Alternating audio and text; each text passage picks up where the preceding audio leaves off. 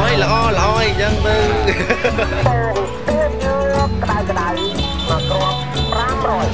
Het is ochtend in het avondland.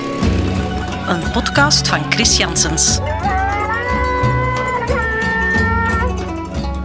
Aflevering 5. Als leeuwen in een kooi. Een trip naar Sihanoukville is als een jaarlijks bezoek aan een opgroeiende tiener. Je kan nooit voorspellen hoe die in de tussentijd veranderd is.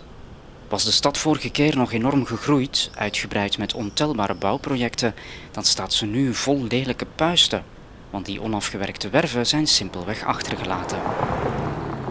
Sihanoukville is genoemd naar de vorige koning, Norodom Sihanouk, ligt aan de zee en heeft een haven voor containerschepen. Dat was de Chinezen niet ontgaan en ze zijn er als gekken beginnen te bouwen. Maar de vastgoedbubbel is gebarsten en nu staat de stad vol betonnen geraamte. Die wil ik graag met eigen ogen gaan bekijken. Ik kijk rijkhalzend over de schouder van de tuk-tuk-chauffeur die mij er naartoe brengt. We rijden over brede lanen langs de kust, helemaal tot aan het standbeeld van de Gouden Leeuwen, het symbool van de stad. Ik heb nog nooit zulke propere wegen gezien in Cambodja. Er zijn zelfs fietspaden. Dat heb ik ook nog nooit gezien in Cambodja. De Cambodjanen zelf trouwens ook niet, denk ik. Niet dat deze wegen intensief gebruikt worden. Ze zijn aangelegd voor de totale leegloop en waren bedoeld om het prestige van de stad in de verf te zetten. Motorrijders maken sierlijke bochten over de dubbele rijstroken in elke richting. Een schoonmaakploeg houdt alles griezelig spik en span. Begrijp me niet verkeerd, ik wil niet per se een vuile stad, maar een kras of een put in de weg geven cachet aan een straat. Een wit blad papier is ook alleen maar kaal en leeg. Zodra er iets opstaat, ook al is het geklieder, krijgt het een persoonlijkheid. Gelukkig ligt er hier en daar alweer een sluikstort waar kakkerlakken zich aan te goed doen. Ik ga op zoek naar herkenningspunten.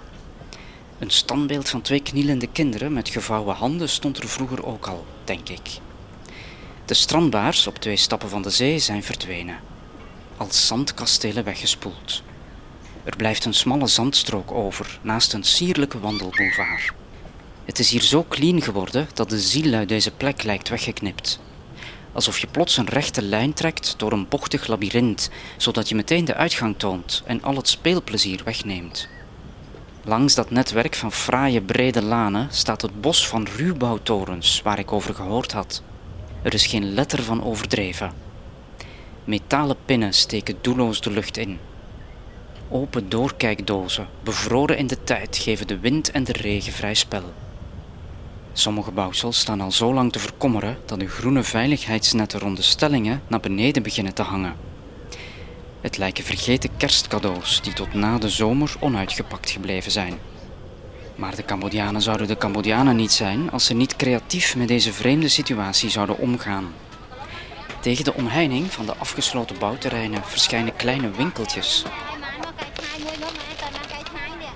Op elke beschikbare vierkante meter staat iemand fruitdrankjes te mixen, sigaretten te verkopen of rundsatés te roosteren boven een houtvuurtje.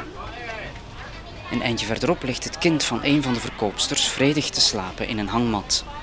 Motortaxichauffeurs uit de buurt verzamelen hier om koffie te drinken en herinneringen op te halen aan de tijd dat er nog klanten waren. De werven zijn ontmoetingsplaatsen in de stad geworden. Langs een van de vernieuwde lanen, vlakbij de rotonde met het leeuwenstandbeeld, zie ik twee dames op de benedenverdieping van een ruwbouw zitten. Er hangen kleren te drogen, aan een haak bungelt een zakje met zeepjes en toiletspullen en er staan metalen bedden. Als ik op hen toestap, beginnen de vrouwen te giechelen. Het gebeurt al niet vaak dat iemand naar hun verhaal wil luisteren, laat staan dat het een blanke is die bovendien hun taal spreekt. Dat is minstens één verbazing te veel. Ik ben trots op mezelf dat het me eindelijk lukt om zonder vertaler met de Cambodianen te praten. En zij houden niet op met elkaar te zeggen hoe bijzonder ze dat wel vinden. Maar hun verhaal is minder vrolijk. Ze wonen al vijf maanden op deze lugubere plek naast de voet van zo'n gele metalen torenkraan die tot 15 verdiepingen hoog gaat. De arbeiders zijn vertrokken, de eigenaar is spoorloos en zij zitten vast. Zonder geld om terug naar huis te gaan, waar hun kinderen zijn. En dus blijft er niks anders over dan hier te kamperen, want beter kan je deze manier van leven niet omschrijven. Er ligt overal steenpuin. Het regent binnen en er is geen deur of afsluiting. Ze hebben dan ook schrik dat er hen s'nachts iemand komt overvallen, hoewel ze niks waardevols hebben, behalve hun eigen leven.